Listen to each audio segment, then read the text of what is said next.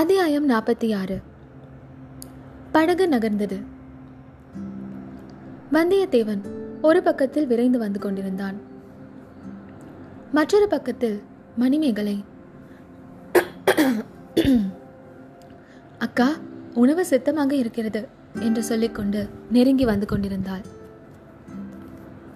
கரிகாலர் இருபுறமும் பார்த்துவிட்டு, நந்தினி, என்னை கடம்பூர் மாளிகைக்கு வரவேண்டாம் என்று வந்தியத்தேவன் மட்டும் தடுக்க முயலவில்லை. ஆழ்வார்க்கடியான் எனும் வைஷ்ணவனும் அதே மாதிரி செய்தியை கொண்டு வந்தானே. என் தந்தையின் உயிர் நண்பரும் என் பக்திக்குரியவருமான முதன் மந்திரி அனிருத்தரும் சொல்லி அனுப்பினாரே என்றார். முதன் மந்திரி அனிருத்தர் தங்கள் தந்தையின் பிராண சிநேகிதர். ஆகையினால் தங்கள் தந்தையின் பிராணனை தாமே அபகரிக்க பார்க்கிறார். தங்களுடைய பக்திக்கு உரியவர். ஆகையால் தங்களுக்கு அடுத்த பட்டம் இல்லாமல் செய்ய பார்க்கிறார். ஏன் ஏன் தாங்கள் வெறி பிடித்தவர் என்றும் தெய்வ பக்தி இல்லாதவர் என்றும் அவருக்கு எண்ணம். தங்கள் தம்பிக்கு பட்டம் கட்டி வைத்து அவனை வீர வைஷ்ணவனாக்கி இந்த சோழ நாட்டையே வைஷ்ணவ நாடாக்கிவிட வேண்டும் என்பது அவருடைய விருப்பம். தங்களுடைய தம்பி நடுக்கடலில் காணாமல் போன பொழுது அவருடைய எண்ணத்திலே மண் விழுந்தது. அதற்காக என்னை கடம்பூர் வராமல் தடுக்க வேண்டிய அவசியம் என்ன? அவர்களுடைய அந்தரங்கத்தை எல்லாம் தங்களிடம் நான் சொல்லிவிடலாம் அல்லவா? உனக்கு எப்படி அவர்களின் அந்தரங்கம் தெரியும்? ஐயா, அந்த வைஷ்ணவன் ஆழ்வார்க்கடியான் சகோதரி நான். அதை மறந்துவிட்டீர்கள். உண்மையாக நீ அவனுக்கு உடன் பிறந்த சகோதரியா? அந்த கதையை என்னை நம்ப சொல்கிறாயா? நானும் அந்த கதையை நம்பவில்லை. தங்களை நம்புமாறு சொல்லவும் இல்லை. அவனுடைய தந்தையின் வீட்டில் நான் வளர்ந்து வந்தேன். ஆகையால் என்னை சகோதரி என்று அழைத்து வந்தான். என்னை ஆண்டாளின் அவதாரம் என்று அந்த வைஷ்ணவன் சொல்வது வழக்கம். ஊர் ஊராக அவனுடன் நான் சென்று ஆழ்வார்களின் பாசுரங்களை பாடி வைஷ்ணவ சம்பிரதாயத்தை பரப்ப வேண்டும் என்று அவனுடைய ஆசை. புத்த சந்நியாசினிகளைப் போல் உன்னையும் வைஷ்ணவ சந்நியாசினியாக்க அவன் விரும்பினானா என்று ஆதித்த கரிகாலர் கேட்டார். அப்படி ஒன்றும் இல்லை. நான் அவனை கல்யாணம் செய்து கொண்டு தம்பதிகளாக பாசுரம் பாடிக்கொண்டு ஊர் ஊராக போக வேண்டும் என்பது அவன் ஆசை. வைஷ்ணவத்தை பிரச்சாரம் செய்ய நான் பல குழந்தைகளை பெற்றளிக்க வேண்டும் என்பதும் அவன் விருப்பம். சீச்சி, அந்த குரங்கு மூஞ்சி திருமலை எங்கே, நீ எங்கே? உன்னை அவன் தனக்கு மனைவியாக்கிக் கொள்ள விரும்பினானா? ஐயா, என் துரதிருஷ்டம் அது. நான் பிறந்த வேலை அப்படி. என்னை நெருங்கி வரும் ஆண் பிள்ளைகள் எல்லோரும் துரெண்ணத்துடனேயே என்னை நெருங்குகிறார்கள். கிழவன் பழுவேட்டரையனுடைய புத்தி போன பாட்டில் மற்றவர்களை பற்றி எதற்காக சொல்ல வேண்டும்?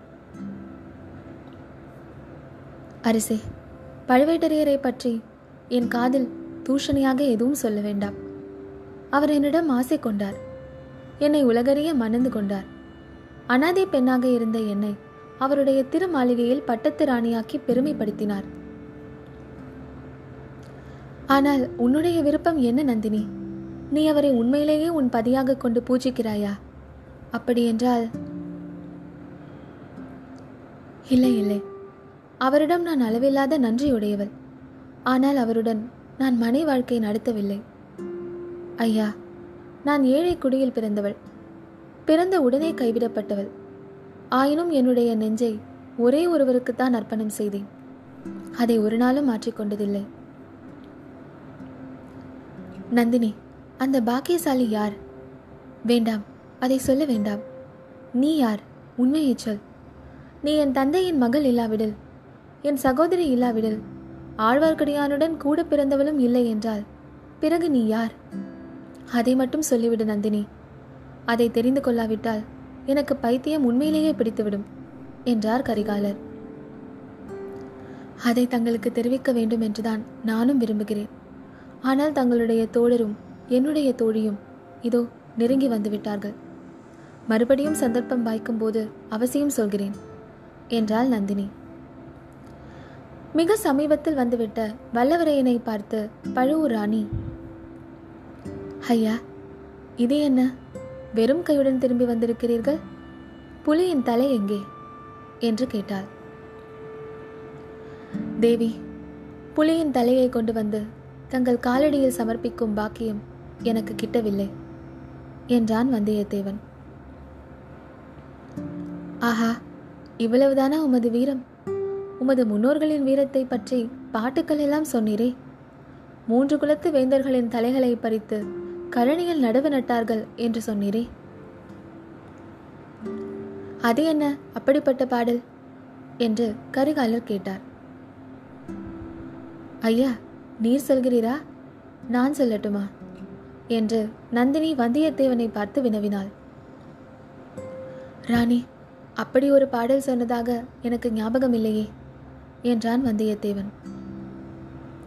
உமக்கு ஞாபகம் இல்லை, ஆனால் எனக்கு நன்றாக நினைவிருக்கிறது. நான் சொல்கிறேன், கேளுங்கள் ஐயா.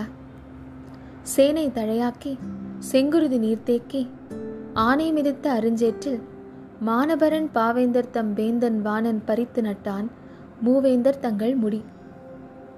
எப்படி இருக்கிறது பாட்டு? கோமகனே, தாங்கள் பாண்டியன் ஒருவனுடைய தலையை மட்டுமே கொண்டீர்கள். இந்த வீரருடைய முன்னோர்கள் சேர சோழ பாண்டியர்களுடைய தலைகளை பறித்து கொண்டு வந்து கழனியில் நடவு நட்டார்களாம். கரிகாலருடைய முகத்தில் அருவருப்பும் குரோதமும் தாண்டவமாடின. நல்ல உழவு, நல்ல நடவு என்று சொல்லிவிட்டு அவர் இடி இடி என்று வாய்விட்டு சிரித்தார். வந்தியத்தேவன் கரிகாலருடைய முகத்தையே ஏறிட்டு பார்க்க முடியவில்லை. அவன் தட்டு தடுமாறி, தேவி, இத்தகைய பாடல் ஒன்றை தங்களிடம் நான் சொல்லவே இல்லையே என்றான். அதனால் என்ன? ஏற்கனவே தெரிந்து கொண்டிருக்காவிட்டால் உமது குலத்தின் பெருமையை இப்போதாவது தெரிந்து கொள்ளுங்கள். அவ்வாறு முக்குலத்து வேந்தர்களின் முடிகளை பறித்து நட்ட வம்சத்தில் கேவலம் காயம்பட்ட புலி ஒன்றின் தலையை கொண்டு வர முடியவில்லையே என்றாள். தேவி, காயம்பட்ட அந்த புலி செத்து தொலைந்து போய்விட்டது. செத்த புலியின் தலையை வெட்ட நான் விரும்பவில்லை. அது எப்படி? புலி தத்தி தத்தி படகில் ஏறியதை நான் பார்த்தேனே என்றார் கரிகாலர். நான் தான் அந்த காட்சியை தங்களுக்கு காட்டினேன். படகில் ஏறி படுத்துக்கொண்ட பிறகு அது செத்து போயிருக்கிறது. பழுவூர் இளையராணியின் திருமேனியை காயப்படுத்தி விட்டோமே என்ற பச்சாதாபத்தினால் அது பிராணனை விட்டுவிட்டதோ என்னமோ என்றான் வந்தியத்தேவன். கரிகாலரின் முகத்தில் கடுகடுப்பு சிறிது தணிந்து புன்னகை அரும்பியது. ஆனால் அது தண்ணீரிலேயே செத்து போயிருக்கலாமே, படகில் ஏறி சாக வேண்டியதில்லையே என்றார் கரிகாலர். என்னை போல் அதற்கும் தண்ணீரை கண்டால் பிடிப்பதில்லை போலிருக்கிறது. எல்லா சாவுகளிலும் தண்ணீரிலே சாவதுதான் எனக்கு பயமளிக்கிறது என்றான் வந்தியத்தேவன். ஆயினும் சற்று முன்னால் தைரியமாக தண்ணீரில் குதித்து விட்டீரே, இந்த பேதை பெண்களின் பேரில் அவ்வளவு கருணை போலிருக்கிறது. தேவி, தண்ணீரை காட்டிலும் எனக்கு பெண்களை கண்டால் அதிக பயம் உண்டாகிறது. இளவரசருடைய வற்புறுத்தலுக்காகத்தான் குதித்தேன். உண்மையில் அப்படி குதித்திருக்க வேண்டிய அவசியமே இல்லை என்று இப்போது தெரிகிறது என்றான் வல்லவரையன். ஆமாம், நீர் தண்ணீரில் விழுந்து சாவது பற்றித்தான் உமக்கு பயம். பிறரை மூழ்கடித்து சாக செய்வதை பற்றி உமக்கு பயமே இல்லை என்றாள் நந்தினி. இந்த பேச்சுக்கள் ஒன்றும் மணிமேகலைக்கு பிடிக்கவில்லை என்பது அவளுடைய முகபாவத்திலிருந்து நன்கு வெளியாயிற்று. அக்கா, சமைத்த உணவு ஆறிப்போய்விடும், வாருங்கள் போகலாம் என்றாள். நால்வரும் பளிங்கு மண்டபத்தை நோக்கி நடந்தார்கள். அப்போது இடையிடையே மணிமேகலை வந்தியத்தேவனை நோக்கினாள். அவனுடைய மனதில் ஏதோ சங்கடம் ஏற்பட்டிருக்கிறது என்றும் இளவரசரும் நந்தினியும் அவனுக்கு ஏதோ தொல்லை கொடுக்கிறார்கள் என்றும் அவள் தன் உள்ளுணர்ச்சியால் அறிந்தாள். யார் தங்களுக்கு எதிரியானாலும் நான் தங்களுடைய கட்சியில் இருப்பேன், கவலைப்பட வேண்டாம் என்று நயன பாஷையின் மூலம் வந்தியத்தேவனுக்கு ஆறுதல் கூற முயன்றாள். ஆனால் வந்தியத்தேவனோ அவள் பக்கம் திரும்பி பார்க்கவே இல்லை. அவன் கவலை கடலில் அடியோடு மூழ்கி போனவனாக காணப்பட்டான்.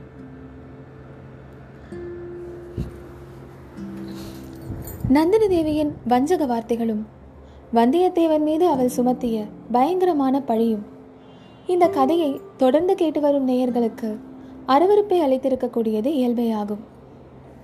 எனினும் நாம் அறிந்துள்ள வரையில் அவளுடைய பிறப்பையும் வாழ்க்கை நிகழ்ச்சிகளையும் நினைவு கூர்ந்தால் அவ்வளவாக வியப்படைய மாட்டோம். மனிதர்களின் குணாதிசயங்கள் பரம்பரை காரணமாக இரத்தத்தில் ஊறியுள்ள இயல்புகளில் அமைகின்றன. சூழ்நிலையினாலும் பழக்க வழக்கங்களினாலும் வாழ்க்கை அனுபவங்களினாலும் மாறுதல் அடைகின்றன. ஊமையும் செவிடுமான மந்தாகினி காட்டில் பெரும்பாலும் வாழ்ந்திருந்தவள். வன விலங்குகளிடமிருந்து தப்பித்துக்கொள்ள அவள் எவ்வளவோ ஜாக்கிரதையாக இருக்க வேண்டியிருந்தது. தான் உயிர் தப்புவதற்காக சில சமயம் அந்த மிருகங்களை கொடூரமாக கொல்ல வேண்டியும் நேர்ந்தது. வெகு காலம் வரையில் பால் போல் தூய்மையாக இருந்த அவள் உள்ளத்தில் ஒரு சமயம் அன்பு எனும் அமுத ஊற்று சுரந்தது. விரைவில் அந்த ஊற்று வறண்டு அவளுடைய நெஞ்சத்தை வறண்ட பாலைவனமாக்கியது. விதியின் விளையாட்டு அவளை ஒரு பெரிய ஏமாற்றத்துக்குள்ளாக்கிவிட்டது. அதனால் ஏற்பட்ட அதிர்ச்சி அவளுடைய புத்தியை பேதலித்து போகும்படி செய்துவிட்டது. எனினும் நாளடைவில் அவளுடைய நெஞ்சின் காயம் ஆறியது. அன்பாகிய அமுத ஊற்று மீண்டும் சுரந்தது. சுந்தர சோழரின் மீது கொண்ட காதலை எல்லாம் அவருடைய அருமை புதல்வனாகிய அருள்மொழி செல்வனிடம் பிள்ளை பிரேமையாக மாற்றிக்கொண்டாள். மந்தாகினியின் புதல்வியாகிய நந்தினியிடம் தாயின் குணாதிசயங்கள் பல இயற்கையில் தோன்றியிருந்தன. ஆனால் தாயை உலகம் வஞ்சித்ததை காட்டிலும் மகளை அதிகமாக வஞ்சித்தது. பெற்ற தாயினாலும் கைவிடப்பட்டாள். பிறர் வீட்டில் வளர்ந்தாள். காட்டு மிருகங்களினால் அன்னைக்கு ஏற்பட்ட தொல்லைகளை காட்டிலும் நாட்டு மனிதர்களால் மகள் அதிக கொடுமைகளுக்கு உள்ளானாள். இளம் பிராயத்தில் அரச குலத்தினரால் அவமதிக்கப்பட்டதெல்லாம் அவளுடைய நெஞ்சில் வைரம் பாய்ந்து நிலைத்து விஷத்திலும் கொடிய துவேஷமாக மாறியது. துவேஷத்துக்கு மாற்றளிக்கக்கூடிய அன்பு எனும் அமுதம் அவளுக்கு கிட்டவில்லை. அவள் யார் யாரிடம் அன்பு வைத்தாலோ அவர்கள் ஒன்று அவளை அலட்சியம் செய்து புறக்கணித்தார்கள், அல்லது துரதிருஷ்டத்திற்குள்ளாகி மாண்டு போனார்கள். அவளை அவமதித்தவர்களும் அவளால் வெறுக்கப்பட்டவர்களும் மேன்மையுடன் வாழ்ந்தார்கள். ஒரு பெண்ணின் உள்ளத்தை நஞ்சனம் கொடியதாக்குவதற்கு வேறு என்ன காரணங்கள் வேண்டும்? தன்னை வஞ்சித்தவர்களையும் அவமதித்தவர்களையும் பழி வாங்குவதை தவிர அவளுடைய உள்ளத்தில் வேறு எதற்கும் இடமிருக்கவில்லை. அதற்கு வேண்டிய சூழ்ச்சி திறன்கள் அன்னையின் கர்ப்பத்தில் இருந்த நாளிலேயே அவளுடைய இரத்தத்தில் சேர்ந்திருந்தன. வாழ்க்கையில் அவள் பட்ட அல்லல்களும் ஏமாற்றங்களும் பயங்கர அனுபவங்களும் அவளுடைய உள்ளத்திலிருந்து இரக்கம், அன்பு முதலிய மிருதுவான பண்புகளை அடியோடு துடைத்து இரும்பினும் கல்லினும் கடினமாக்கியிருந்தன. இக்கதையில் இனி வரப்போகும் நிகழ்ச்சிகளை நன்கு அறிந்து கொள்வதற்கு இந்த குணாதிசய விளக்கத்தை இங்கே குறிப்பிடுவது அவசியம் என்று கருதி எழுதினோம். உணவருந்தும் வேளையிலும் அவர்களுக்குள் உற்சாகமான பேச்சு எதுவும் நடைபெறவில்லை. நந்தினியும் கரிகாலரும் வந்தியத்தேவனும் அவரவர்களுடைய கவலையில் ஆழ்ந்திருந்தார்கள். இதனால் மணிமேகலைக்குத்தான் மிக்க ஆதங்கமாயிருந்தது. பழுவூர் ராணியுடன் உல்லாசமாக பேசி உற்சாகமாக பொழுதுபோக்கும் எண்ணத்துடன் தான் அவள் அன்று நீர் விளையாடலுக்கும் வனபோஜனத்துக்கும் ஏற்பாடு செய்திருந்தாள். இளவரசரும் வந்தியத்தேவனும் எதிர்பாராமல் வந்து சேர்ந்து கொண்டவுடன் அவளுடைய உற்சாகம் அதிகமாயிற்று. ஆனால் அதற்கு பிறகு மற்ற மூவரும் பேசிய வார்த்தைகளும் நடந்து கொண்ட விதமும் அவளுக்கு சிறிதும் திருப்தி அளிக்கவில்லை. நந்தினியையும் வந்தியத்தேவனையும் சேர்த்து பார்த்தபோது ஏற்பட்ட வேதனையை அவளுடைய குழந்தை உள்ளம் உடனே மறந்துவிட்டது. அதை பற்றி தவறாக எண்ணி அசூயைக்கு இடம் கொடுத்தது தன்னுடைய தவறு என்று எண்ணி தேறினாள். அதற்கு பிறகு மற்ற மூன்று பேரும் கலகலப்பில்லாமல் சிறுசிறுவென்று முகத்தை வைத்துக் கொண்டிருந்ததும் கபடமாக பேசி வந்ததும் அவளுக்கு விளங்கவும் இல்லை, பிடிக்கவும் இல்லை. எனவே உணவருந்தி சிறிது நேரம் ஆனதும் மணிமேகலை, அக்கா, நாம் திரும்பி பிரயாணப்படலாமா? படகை கொண்டு வர சொல்லட்டுமா? இவர்கள் இருவரும் நம்முடன் வருகிறார்களா அல்லது குதிரை மீது வந்த வழியே போகிறார்களா என்று கேட்டாள். அப்போதுதான் கரிகாலர் சிந்தனை உலகத்திலிருந்து வெளி உலகத்துக்கு வந்தார். ஆ ஆ இந்த பெண்ணின் யாழிசையை கேட்காமல் திரும்புவதா? ஒரு நாளும் முடியாது. நந்தினி, மறந்து விட்டாயா? என்ன மணிமேகலை, எங்களை ஏமாற்றி விடாதே என்றார். அதை நான் மறக்கவில்லை. தங்களையும் தங்கள் சிநேகிதரையும் பார்த்தால் கானத்தை கேட்கக்கூடியவர்களாக தோன்றவில்லையே. முள்ளின் மேல் நிற்பது போல் நிற்கிறீர்கள். ஆயினும் பாதகமில்லை. மணிமேகலை, எங்கே யாழை எடுத்துக்கொண்டு வா என்றாள் நந்தினி.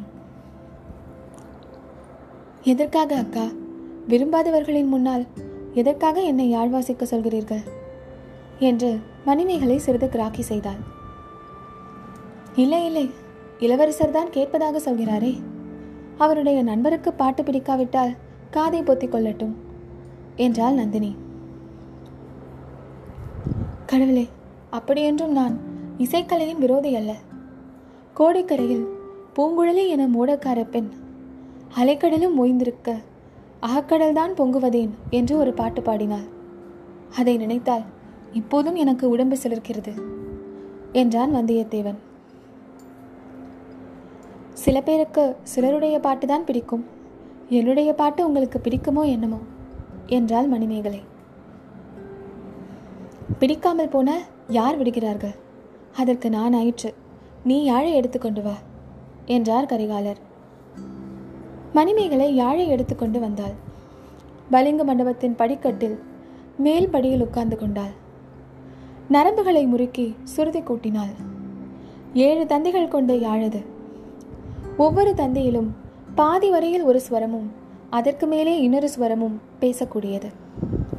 சிறிது நேரம் யாழை மட்டும் வாசித்து இன்னிசையை பொழிந்தாள்.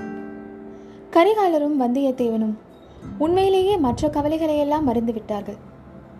யாழின் இசையில் உள்ளத்தை பறிகொடுத்து பரவசமானார்கள். பின்னர் மணிமேகலை யாழிசையுடன் குரல் இசையையும் சேர்த்து பாடினாள். அப்பர், சம்பந்தர், சுந்தரரன் தெய்வீகமான பாசுரங்களை பாடினாள். சிறிது நேரமானதும் இளவரசர், மணிமேகலை, உன்னுடைய கானம் அற்புதமாக இருக்கிறது. ஆனால் எல்லாம் பக்திமயமான பாடல்களையே பாடி வருகிறாய். அவ்வளவாக நான் பக்தியில் ஈடுபட்டவன் அல்ல.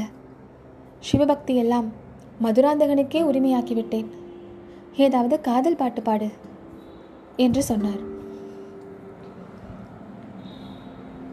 மணிமேகலை அழகிய கண்ணங்கள் நாணத்தினால் குழிந்தன. சிறிது தயக்கம் காட்டினார். பெண்ணே, ஏன் தயங்குகிறாய்? இங்கே நீ காதல் பாட்டு பாடினால் என்னை உத்தேசித்து பாடுகிறாய் என்று நான் எண்ணிக்கொள்ள மாட்டேன். என் சிநேகிதனும் எண்ணிக்கொள்ள மாட்டான். ஆகையால் தயக்கமின்றி பாடு என்றார் கரிகாலர். அப்படி யாராவது எண்ணிக்கொண்டால் மணிமேகலை அதற்காக கவலைப்படவும் மாட்டாள் என்றாள் நந்தினி. போங்கள் அக்கா, இரண்டு புருஷர்கள் இருக்கும் இடத்தில் இப்படி பரிகாசம் செய்யலாமா என்றாள் மணிமேகலை. இவர்கள் புருஷர்கள் என்று நீ நினைப்பதுதான் பிசகு. ஒரு செத்த புலியின் தலையை கொண்டு வர முடியாதவர்களை ஆண் பிள்ளைகள் என்று சொல்ல முடியுமா? முற்காலத்தில் தமிழ்நாட்டு வீரபுருஷர்கள் உயிருடன் புலியை பிடித்து அதன் வாயை பிளந்து பற்களை பிடுங்கி கொண்டு வந்து தங்கள் நாயகிகளுக்கு ஆபரணமாக சூட்டுவார்களாம். அந்த காலமெல்லாம் போய்விட்டது. போனால் போகட்டும், நீ பாடு. அன்றைக்கு என்னிடம் பாடி காட்டினாயே, அந்த அழகான பாட்டை பாடு என்றாள் நந்தினி. மணிமேகலை யாழ் வாசித்துக்கொண்டு பின்வரும் கீதத்தை பாடினாள். அது என்னமோ இத்தனை நேரம் பாடியதை காட்டிலும் இந்த பாட்டில் அவள் குரல் இணையற்ற இனிமையுடன் அமுத வெள்ளத்தை பொழிந்தது. இனிய புனல் அருவி தவழ் இன்பமலை சாரலிலே கனிகுலவும் மர நிழலில் கரம் பிடித்து உகந்ததெல்லாம் கனவுதானோடி சகியே நினைவுதானோடி. புன்னை மரச் சோலையிலே பொன்னொளிரும் மாலையிலே என்னை வர சொல்லி அவர் கண்ணல் மொழி பகர்ந்ததெல்லாம் சொப்பனம் தானோடி அந்த அற்புதம் பொய்யோடி. கட்டுக்காவில் தான் கடந்து கல்லறை போல் மெல்ல வந்து மட்டில்லாத காதலுடன் கட்டி முத்தம் ஈந்ததெல்லாம் நிகழ்ந்ததுண்டோடி நாங்கள் மகிழ்ந்ததுண்டோடி. இவ்வாறு மேலும் மேலும் பல கன்னிகளை மணிமேகலை வெவ்வேறு பண்களில் அமைத்து பாடி வந்தாள். அந்த கான வெள்ளத்தில் மற்ற மூவரும் மூழ்கி போனார்கள். பல காரணங்களினால் நெஞ்சை கல்லினும் இரும்பினும் கடினமாக்கிக் கொண்டிருந்த நந்தினியின் கண்களிலும் கண்ணீர் ததும்பியது. ஆதித்த கரிகாலர் இந்த உலகத்தை அடியோடு மறந்துவிட்டார். வந்தியத்தேவன் அடிக்கடி திரிக்கிட்டு விழித்து கொண்டவன் போல் மணிமேகலையை நோக்கினான். அப்போதெல்லாம் அவள் தன்னையே பார்த்து கொண்டிருந்ததைக் கண்டு அந்த வீரனுடைய உள்ளம் மேலும் திரிக்கிட்டது. ஐயோ, இந்த பெண்ணுக்கு நாம் என்ன தீங்கு செய்துவிட்டோம் என்று அவன் நெஞ்சம் பதை பதைத்தது. கான வெள்ளத்திலும் உணர்ச்சி வெள்ளத்திலும் மூழ்கி இருந்தவர்கள் வர வர காற்று கடுமையாகி கொண்டு வருவதை கவனிக்கவில்லை. ஏரியில் முதலில் சிறிய சிறிய அலைகள் கிளம்பி விழுந்ததையும் வர வர அவை பெரிதாகி வந்ததையும் கவனிக்கவில்லை. காற்று கடும் புயலாக மாறி காட்டு மரம் ஒன்றை அடியோடு பெயர்த்து தள்ளிய பொழுதுதான் நால்வரும் விழித்து கொண்டு சுற்றும் முற்றும் பார்த்தார்கள். கடுமையான புயல் காற்று அடிப்பதையும் ஏரி கொந்தளித்து பேரலைகள் ஓ என்ற இரைச்சலுடன் எழுந்து விழுவதையும் பார்த்தார்கள். திடீரென்று நந்தினி, ஐயோ படகு எங்கே என்று அலறினாள். கட்டி போட்டிருந்த இடத்தில் படகை காணவில்லை. உற்று பார்த்தபோது வெகு தூரத்தில் படகு அலைகளால் மொத்துண்டு நகர்ந்து நகர்ந்து போய்கொண்டிருந்தது. ஐயோ, இப்போது என்ன செய்வது என்று நந்தினி அலறினாள். உங்கள் இருவருக்கும் குதிரை ஏறி தெரிந்தால் ஏறி போய்விடுங்கள், நாங்கள் சமாளித்துக் கொள்கிறோம் என்றான் வந்தியத்தேவன். இந்த புயல் காற்று காட்டு மரங்கள் பெயர்ந்து விழுந்து எங்களை சாகடிப்பதற்கு வழி செய்கிறீர்களா என்று நந்தினி கேட்டாள். அதெல்லாம் வேண்டாம், புயலின் வேகம் தனியும் வரையில் இங்கேயே இருந்து விடுவோம். அங்கே போய் என்ன செய்ய போகிறோம்? சமையலுக்கு பண்டங்கள் இருக்கின்றன, பாடுவதற்கு மணிமேகலை இருக்கிறாள். இவ்வளவு சந்தோஷமாக சமீபத்தில் நான் இருந்ததில்லை என்றார் கரிகாலர். இளவரசே, அது சரியல்ல. சம்புவரையரும் கந்தமாறனும் என்ன நினைப்பார்கள் என்றான் வல்லவரையன். இவரே புலியை தேடிச் சென்ற பொழுது படகை அவிழ்த்து விட்டு விட்டார் போலிருக்கிறது என்றாள் நந்தினி. அக்கா, ஏன் வீண்படி சொல்கிறீர்கள்? இவர் வந்த பொழுது படகு கரையோரமாகத்தானே இருந்தது. யாரும் கவலைப்பட வேண்டாம். என் தந்தை இந்த புயல் காற்றை பார்த்ததும் நம் துணைக்கு பெரிய படகுகளை அனுப்பி வைப்பார் என்றாள் மணிமேகலை. அவள் கூறியது சற்று நேரத்துக்கெல்லாம் உண்மையாயிற்று. ஏறக்குறைய கப்பல் என்று சொல்லத்தக்க இருபெரும் படகுகள் அத்தீவை நோக்கி வந்தன. அவற்றில் ஒன்றில் பெரிய சம்புவரையரே இருந்தார். நாலு பேரும் பத்திரமாக இருப்பதைக் கண்டு மிக்க மகிழ்ச்சி அடைந்தார். அவர்களை ஏற்றிக்கொண்டு அலைகடல் போல் பொங்கி கொந்தளித்த ஏரியில் இரண்டு படகுகளும் திரும்பிச் சென்றன. சம்புவரையரை தவிர மற்ற நால்வரின் உள்ளங்களிலும் கடும் புயல் வீசி கொந்தளிப்பை உண்டாக்கி கொண்டிருந்தது.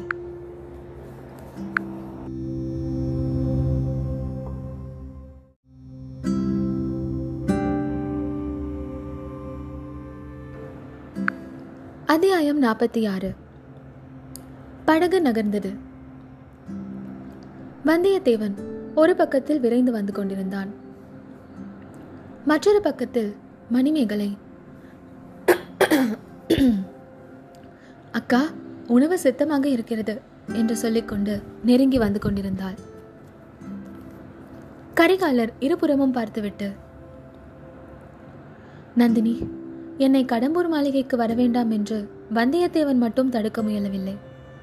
ஆழ்வார்க்கடியான் எனும் வைஷ்ணவனும் அதே மாதிரி செய்தியை கொண்டு வந்தானே. என் தந்தையின் உயிர் நண்பரும் என் பக்திக்குரியவருமான முதன் மந்திரி அநிருத்தரும் சொல்லி அனுப்பினாரே என்றார். முதன் மந்திரி அநிருத்தர் தங்கள் தந்தையின் பிராண சிநேகிதர். ஆகையினால் தங்கள் தந்தையின் பிராணனை தாமே அபகரிக்க பார்க்கிறார். தங்களுடைய பக்திக்கு உரியவர். ஆகையால் தங்களுக்கு அடுத்த பட்டம் இல்லாமல் செய்ய பார்க்கிறார். ஏன் ஏன் தாங்கள் வெறி பிடித்தவர் என்றும் தெய்வ பக்தி இல்லாதவர் என்றும் அவருக்கு எண்ணம். தங்கள் தம்பிக்கு பட்டம் கட்டி வைத்து அவனை வீர வைஷ்ணவனாக்கி இந்த சோழ நாட்டையே வைஷ்ணவ நாடாக்கிவிட வேண்டும் என்பது அவருடைய விருப்பம். தங்களுடைய தம்பி நடுக்கடலில் காணாமல் போன பொழுது அவருடைய எண்ணத்திலே மண் விழுந்தது. அதற்காக என்னை கடம்பூர் வராமல் தடுக்க வேண்டிய அவசியம் என்ன? அவர்களுடைய அந்தரங்கத்தை எல்லாம் தங்களிடம் நான் சொல்லிவிடலாம் அல்லவா? உனக்கு எப்படி அவர்களின் அந்தரங்கம் தெரியும்? ஐயா, அந்த வைஷ்ணவன் ஆழ்வார்க்கடியான் சகோதரி நான். அதை மறந்து விட்டீர்கள். உண்மையாக நீ அவனுக்கு உடன் பிறந்த சகோதரியா? அந்த கதையை என்னை நம்ப சொல்கிறாயா? நானும் அந்த கதையை நம்பவில்லை. தங்களை நம்புமாறு சொல்லவும் இல்லை. அவனுடைய தந்தையின் வீட்டில் நான் வளர்ந்து வந்தேன். ஆகையால் என்னை சகோதரி என்று அழைத்து வந்தான். என்னை ஆண்டாளின் அவதாரம் என்று அந்த வைஷ்ணவன் சொல்வது வழக்கம். ஊர் ஊராக அவனுடன் நான் சென்று ஆழ்வார்களின் பாசுரங்களை பாடி வைஷ்ணவ சம்பிரதாயத்தை பரப்ப வேண்டும் என்று அவனுடைய ஆசை. புத்த சந்நியாசினிகளைப் போல் உன்னையும் வைஷ்ணவ சந்நியாசினியாக்க அவன் விரும்பினானா என்று ஆதித்த கரிகாலர் கேட்டார். அப்படி ஒன்றுமில்லை. நான் அவனை கல்யாணம் செய்து கொண்டு தம்பதிகளாக பாசுரம் பாடிக்கொண்டு ஊர் ஊராக போக வேண்டும் என்பது அவன் ஆசை. வைஷ்ணவத்தை பிரச்சாரம் செய்ய நான் பல குழந்தைகளை பெற்றளிக்க வேண்டும் என்பதும் அவன் விருப்பம். சீச்சி, அந்த குரங்கு மூஞ்சி திருமலை எங்கே? நீ எங்கே? உன்னை அவன் தனக்கு மனைவியாக்கிக் கொள்ள விரும்பினானா? ஐயா, என் துரதிருஷ்டம் அது. நான் பிறந்த வேலை அப்படி. என்னை நெருங்கி வரும் ஆண் பிள்ளைகள் எல்லோரும் துரெண்ணத்துடனேயே என்னை நெருங்குகிறார்கள். கிழவன் பழுவேட்டரையனுடைய புத்தி போன பாட்டில் மற்றவர்களை பற்றி எதற்காக சொல்ல வேண்டும்? அரசே, பழுவேட்டரையரை பற்றி என் காதில் தூஷணியாக எதுவும் சொல்ல வேண்டாம். அவர் என்னிடம் ஆசை கொண்டார். என்னை உலகறிய மணந்து கொண்டார். அனாதை பெண்ணாக இருந்த என்னை அவருடைய திரு மாளிகையில் பட்டத்து ராணியாக்கி பெருமைப்படுத்தினார். ஆனால் உன்னுடைய விருப்பம் என்ன நந்தினி? நீ அவரை உண்மையிலேயே உன் பதியாக கொண்டு பூஜிக்கிறாயா? அப்படியென்றால் இல்லை இல்லை, அவரிடம் நான் அளவில்லாத நன்றியுடையவள். ஆனால் அவருடன் நான் மனை வாழ்க்கை நடத்தவில்லை. ஐயா, நான் ஏழை குடியில் பிறந்தவள். பிறந்த உடனே கைவிடப்பட்டவள். ஆயினும் என்னுடைய நெஞ்சை ஒரே ஒருவருக்குத்தான் அர்ப்பணம் செய்தேன். அதை ஒரு நாளும் மாற்றிக்கொண்டதில்லை. நந்தினி, அந்த பாக்கியசாலி யார்? வேண்டாம், அதை சொல்ல வேண்டாம். நீ யார்? உண்மையை சொல். நீ என் தந்தையின் மகள் இல்லாவிடில், என் சகோதரி இல்லாவிடில், ஆழ்வார்க்கடியானுடன் கூட பிறந்தவளும் இல்லை என்றால் பிறகு நீ யார்?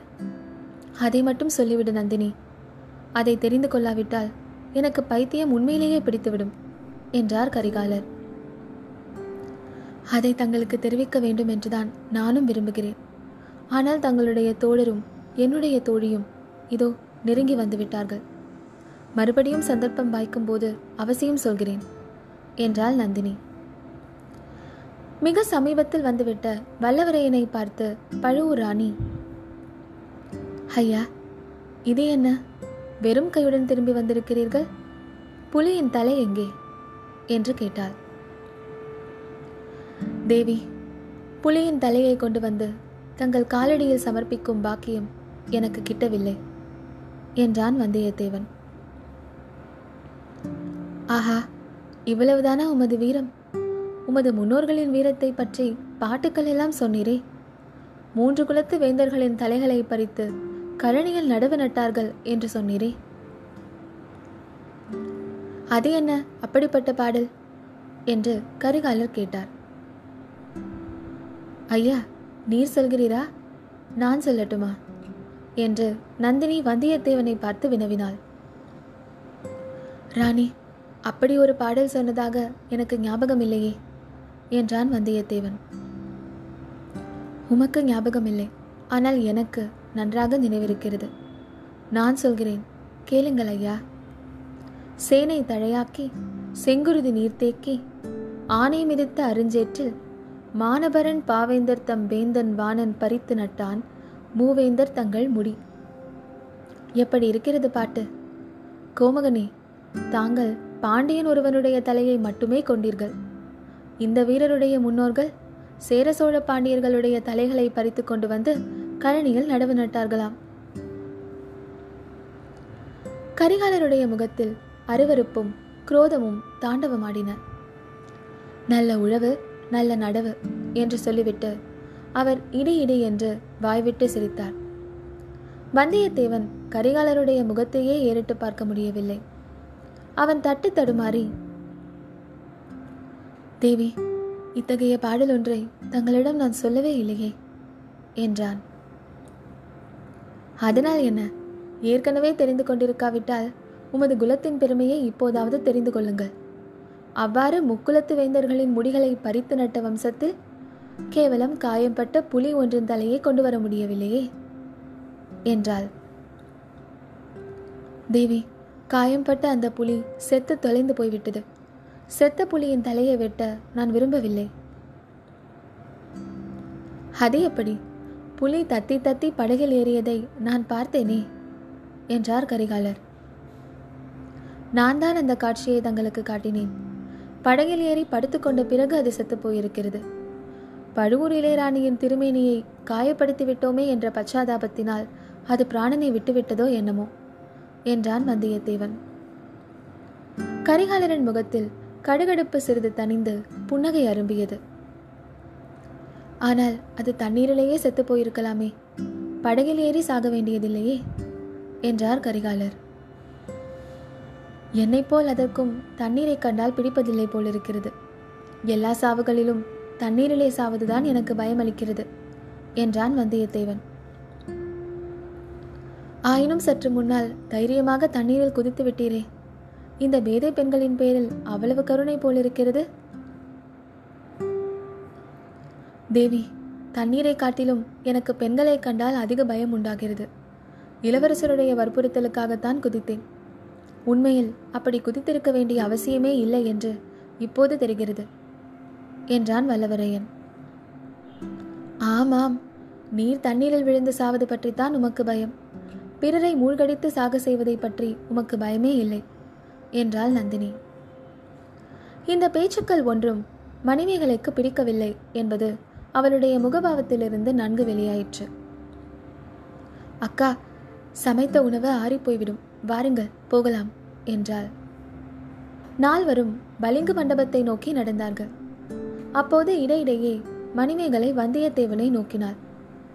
அவனுடைய மனதில் ஏதோ சங்கடம் ஏற்பட்டிருக்கிறது என்றும், இளவரசரும் நந்தினியும் அவனுக்கு ஏதோ தொல்லை கொடுக்கிறார்கள் என்றும் அவள் தன் உள்ளுணர்ச்சியால் அறிந்தாள்.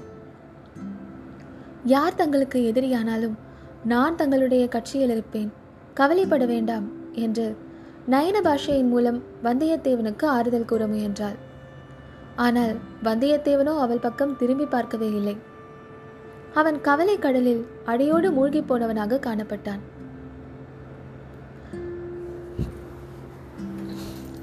நந்தினி தேவியின் வஞ்சக வார்த்தைகளும் வந்தியத்தேவன் மீது அவள் சுமத்திய பயங்கரமான பழியும் இந்த கதையை தொடர்ந்து கேட்டு வரும் நேயர்களுக்கு அருவருப்பை அளித்திருக்கக்கூடியது இயல்பையாகும். எனினும் நாம் அறிந்து உள்ள வரையில் அவளுடைய பிறப்பையும் வாழ்க்கை நிகழ்ச்சிகளையும் நினைவு கூர்ந்தால் அவ்வளவாக வியப்படைய மாட்டோம். மனிதர்களின் குணாதிசயங்கள் பரம்பரை காரணமாக இரத்தத்தில் ஊறியுள்ள இயல்புகளில் அமைகின்றன. சூழ்நிலையினாலும் பழக்க வழக்கங்களினாலும் வாழ்க்கை அனுபவங்களினாலும் மாறுதல் அடைகின்றன.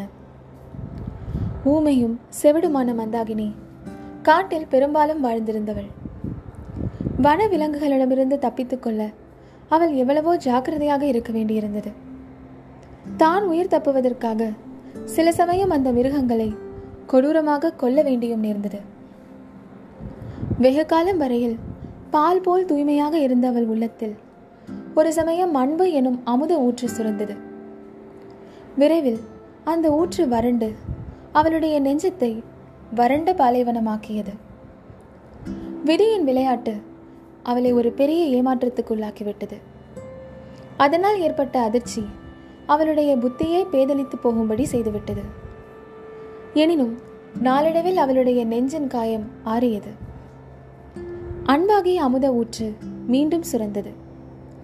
சுந்தர சோழரின் மீது கொண்ட காதலை எல்லாம் அவருடைய அருமை புதல்வனாகிய அருள்மொழி செல்வனிடம் பிள்ளை பிரேமையாக மாற்றிக்கொண்டாள். மந்தாகினியின் புதல்வியாகிய நந்தினியிடம் தாயின் குணாதிசயங்கள் பல இயற்கையில் தோன்றியிருந்தன. ஆனால் தாயை உலகம் வஞ்சித்ததை காட்டிலும் மகளை அதிகமாக வஞ்சித்தது. பெற்ற தாயினாலும் கைவிடப்பட்டாள். பிறர் வீட்டில் வளர்ந்தாள். காட்டு மிருகங்களினால் அன்னைக்கு ஏற்பட்ட தொல்லைகளை காட்டிலும் நாட்டு மனிதர்களால் மகள் அதிக கொடுமைகளுக்கு உள்ளானாள். இளம் பிராயத்தில் அரச குலத்தினரால் அவமதிக்கப்பட்டதெல்லாம் அவளுடைய நெஞ்சில் வைரம் பாய்ந்து நிலைத்து விஷத்திலும் கொடிய துவேஷமாக மாறியது. துவேஷத்துக்கு மாற்றளிக்கக்கூடிய அன்பு எனும் அமுதம் அவளுக்கு கிட்டவில்லை. அவள் யார் யாரிடம் அன்பு வைத்தாலோ அவர்கள் ஒன்று அவளை அலட்சியம் செய்து புறக்கணித்தார்கள், அல்லது துரதிருஷ்டத்திற்குள்ளாகி மாண்டு போனார்கள். அவளை அவமதித்தவர்களும் அவளால் வெறுக்கப்பட்டவர்களும் மேன்மையுடன் வாழ்ந்தார்கள். ஒரு பெண்ணின் உள்ளத்தை நஞ்சனம் கொடியதாக்குவதற்கு வேறு என்ன காரணங்கள் வேண்டும்? தன்னை வஞ்சித்தவர்களையும் அவமதித்தவர்களையும் பழி வாங்குவதை தவிர அவளுடைய உள்ளத்தில் வேறு எதற்கும் இடமிருக்கவில்லை. அதற்கு வேண்டிய சூழ்ச்சி திறன்கள் அன்னையின் கர்ப்பத்தில் இருந்த நாளிலேயே அவளுடைய இரத்தத்தில் சேர்ந்திருந்தன. வாழ்க்கையில் அவள் பட்ட அல்லல்களும் ஏமாற்றங்களும் பயங்கர அனுபவங்களும் அவளுடைய உள்ளத்திலிருந்து இரக்கம், அன்பு முதலிய மிருதுவான பண்புகளை அடியோடு துடைத்து இரும்பினும் கல்லினும் கடினமாக்கியிருந்தன. இக்கதையில் இனி வரப்போகும் நிகழ்ச்சிகளை நன்கு அறிந்து கொள்வதற்கு இந்த குணாதிசய விளக்கத்தை இங்கே குறிப்பிடுவது அவசியம் என்று கருதி எழுதினோம். உணவருந்தும் வேளையிலும் அவர்களுக்குள் உற்சாகமான பேச்சு எதுவும் நடைபெறவில்லை. நந்தினியும் கரிகாலரும் வந்தியத்தேவனும் அவரவர்களுடைய கவலையில் ஆழ்ந்திருந்தார்கள். இதனால் மணிமேகலைக்குத்தான் மிக்க ஆதங்கமாயிருந்தது. பழுவூர் ராணியுடன் உல்லாசமாக பேசி உற்சாகமாக பொழுதுபோக்கும் எண்ணத்துடன் தான் அவள் அன்று நீர் விளையாடலுக்கும் வனபோஜனத்துக்கும் ஏற்பாடு செய்திருந்தாள். இளவரசரும் வந்தியத்தேவனும் எதிர்பாராமல் வந்து சேர்ந்து கொண்டவுடன் அவளுடைய உற்சாகம் அதிகமாயிற்று. ஆனால் அதற்கு பிறகு மற்ற மூவரும் பேசிய வார்த்தைகளும் நடந்து கொண்ட விதமும் அவளுக்கு சிறிதும் திருப்தி அளிக்கவில்லை. நந்தினியையும் வந்தியத்தேவனையும் சேர்த்து பார்த்தபோது ஏற்பட்ட வேதனையை அவளுடைய குழந்தை உள்ளம் உடனே மறந்துவிட்டது. அதை பற்றி தவறாக எண்ணி அசூயைக்கு இடம் கொடுத்தது தன்னுடைய தவறு என்று எண்ணி தேறினாள். அதற்கு பிறகு மற்ற மூன்று பேரும் கலகலப்பில்லாமல் சிறு சிறுவென்று முகத்தை வைத்துக் கொண்டிருந்ததும் கபடமாக பேசி வந்ததும் அவளுக்கு விளங்கவும் இல்லை, பிடிக்கவும் இல்லை. எனவே உணவருந்தி சிறிது நேரம் ஆனதும் மணிமேகலை, அக்கா, நாம் திரும்பி பிரயாணப்படலாமா? படகை கொண்டு வர சொல்லட்டுமா? இவர்கள் இருவரும் நம்முடன் வருகிறார்களா அல்லது குதிரை மீது வந்த வழியே போகிறார்களா என்று கேட்டாள். அப்போதுதான் கரிகாலர் சிந்தனை உலகத்திலிருந்து வெளி உலகத்துக்கு வந்தார். ஆ ஆ இந்த பெண்ணின் யாழிசையை கேட்காமல் திரும்புவதா? ஒரு நாளும் முடியாது. நந்தினி, மறந்து விட்டாயா? என்ன மணிமேகலை, எங்களை ஏமாற்றி விடாதே என்றார். அதை நான் மறக்கவில்லை. தங்களையும் தங்கள் சிநேகிதரையும் பார்த்தால் கானத்தை கேட்கக்கூடியவர்களாக தோன்றவில்லையே. முள்ளின் மேல் நிற்பது போல் நிற்கிறீர்கள். ஆயினும் பாதகமில்லை. மணிமேகலை, எங்கே யாழை எடுத்துக்கொண்டு வா என்றாள் நந்தினி. எதற்காக அக்கா? விரும்பாதவர்களின் முன்னால் எதற்காக என்னை யாழ் வாசிக்க சொல்கிறீர்கள் என்று மணிமேகலை சிறிது கிராக்கி செய்தாள். இல்லை இல்லை, இளவரசர் தான் கேட்பதாக சொல்கிறாரே. அவருடைய நண்பருக்கு பாட்டு பிடிக்காவிட்டால் காதை பொத்திக் கொள்ளட்டும் என்றாள் நந்தினி. கடவுளே, அப்படியென்றும் நான் இசைக்கலையின் விரோதி அல்ல. கோடிக்கரையில் பூங்குழலி என மூடக்கார பெண் அலைக்கடலும் ஓய்ந்திருக்க அகக்கடல்தான் பொங்குவதேன் என்று ஒரு பாட்டு பாடினாள்.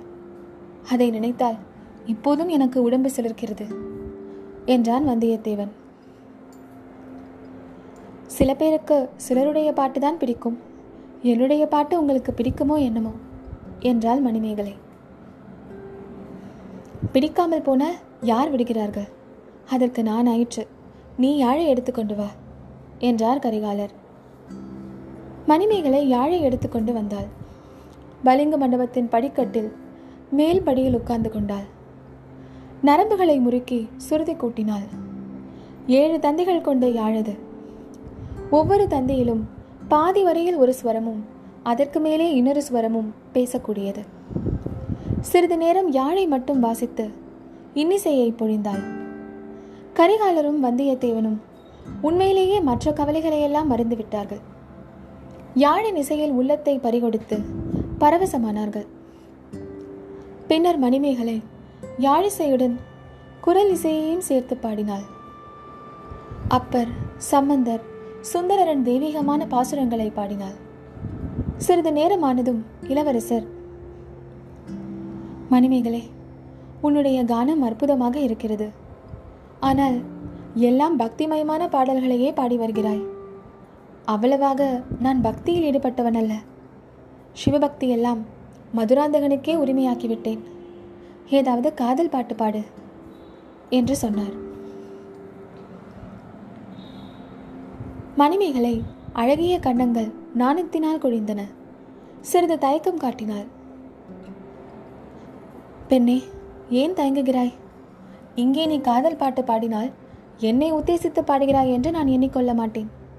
என் சிநேகிதனும் எண்ணிக்கொள்ள மாட்டான். ஆகையால் தயக்கமின்றி பாடு என்றார் கரிகாலர்.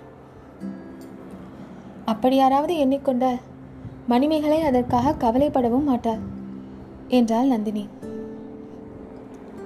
போங்கள் அக்கா, இரண்டு புருஷர்கள் இருக்கும் இடத்தில் இப்படி பரிகாசம் செய்யலாமா என்றாள் மணிமேகலை. இவர்கள் புருஷர்கள் என்று நீ நினைப்பதுதான் பிசகு. ஒரு செத்த புலியின் தலையை கொண்டு வர முடியாதவர்களை ஆண் பிள்ளைகள் என்று சொல்ல முடியுமா?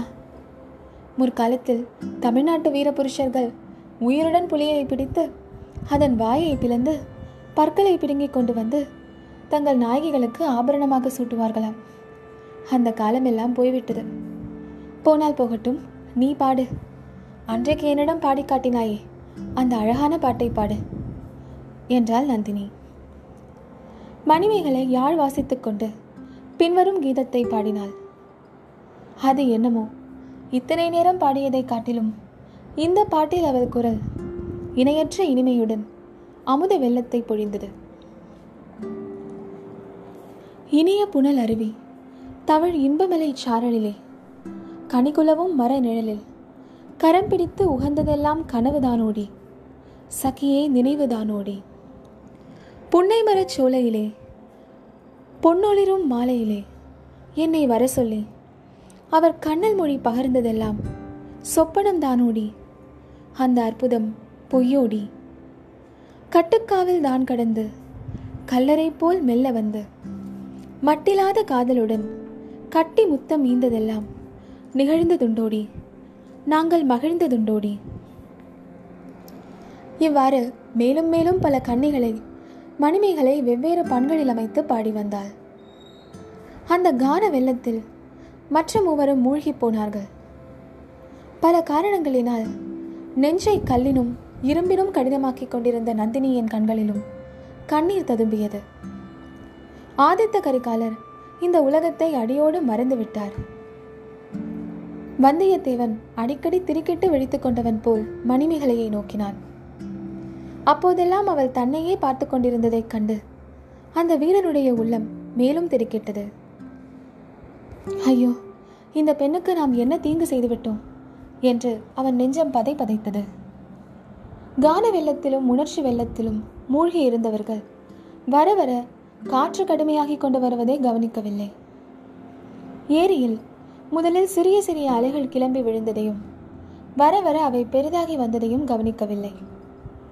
காற்று கடும் புயலாக மாறி காட்டு மரம் ஒன்றை அடியோடு பெயர்த்து தள்ளிய பொழுதுதான் நால்வரும் விழித்து கொண்டு சுற்றும் முற்றும் பார்த்தார்கள். கடுமையான புயல் காற்று அடிப்பதையும் ஏரி கொந்தளித்து பேரலைகள் ஓ என்ற இரைச்சலுடன் எழுந்து விழுவதையும் பார்த்தார்கள். திடீரென்று நந்தினி, ஐயோ, படகு எங்கே என்று அலறினாள். கட்டி போட்டிருந்த இடத்தில் படகை காணவில்லை. உற்று பார்த்தபோது வெகு தூரத்தில் படகு அலைகளால் மொத்துண்டு நகர்ந்து நகர்ந்து போய்கொண்டிருந்தது. ஐயோ, இப்போது என்ன செய்வது என்று நந்தினி அலறினாள். உங்கள் இருவருக்கும் குதிரை ஏறி தெரிந்தால் ஏறி போய்விடுங்கள், நாங்கள் சமாளித்துக் கொள்கிறோம் என்றான் வந்தியத்தேவன். இந்த புயல் காற்று காட்டு மரங்கள் பெயர்ந்து விழுந்து எங்களை சாகடிப்பதற்கு வழி செய்கிறீர்களா என்று நந்தினி கேட்டாள். அதெல்லாம் வேண்டாம், புயலின் வேகம் தனியும் வரையில் இங்கேயே இருந்து விடுவோம். அங்கே போய் என்ன செய்ய போகிறோம்? சமையலுக்கு பண்டங்கள் இருக்கின்றன, பாடுவதற்கு மணிமேகலை இருக்கிறாள். இவ்வளவு சந்தோஷமாக சமீபத்தில் நான் இருந்ததில்லை என்றார் கரிகாலர். இளவரசே, அது சரியல்ல. சம்புவரையரும் கந்தமாறனும் என்ன நினைப்பார்கள் என்றான் வல்லவரையன். இவரே புலியை தேடிச் சென்ற பொழுது படகை அவிழ்த்து விட்டு விட்டார் போலிருக்கிறது என்றாள் நந்தினி. அக்கா, ஏன் வீண் பழி சொல்கிறீர்கள்? இவர் வந்த பொழுது படகு கரையோரமாகத்தானே இருந்தது. யாரும் கவலைப்பட வேண்டாம். என் தந்தை இந்த புயல் காற்றை பார்த்ததும் நம் துணைக்கு பெரிய படகுகளை அனுப்பி வைப்பார் என்றாள் மணிமேகலை. அவள் கூறியது சற்று நேரத்துக்கெல்லாம் உண்மையாயிற்று. ஏறக்குறைய கப்பல் என்று சொல்லத்தக்க இரு பெரும் படகுகள் அத்தீவை நோக்கி வந்தன. அவற்றில் ஒன்றில் பெரிய சம்புவரையரே இருந்தார். நாலு பேரும் பத்திரமாக இருப்பதைக் கண்டு மிக்க மகிழ்ச்சி அடைந்தார். அவர்களை ஏற்றிக்கொண்டு அலைகடல் போல் பொங்கி கொந்தளித்த ஏரியில் இரண்டு படகுகளும் திரும்பிச் சென்றன. சம்புவரையரை தவிர மற்ற நால்வரின் உள்ளங்களிலும் கடும் புயல் வீசி கொந்தளிப்பை உண்டாக்கி கொண்டிருந்தது.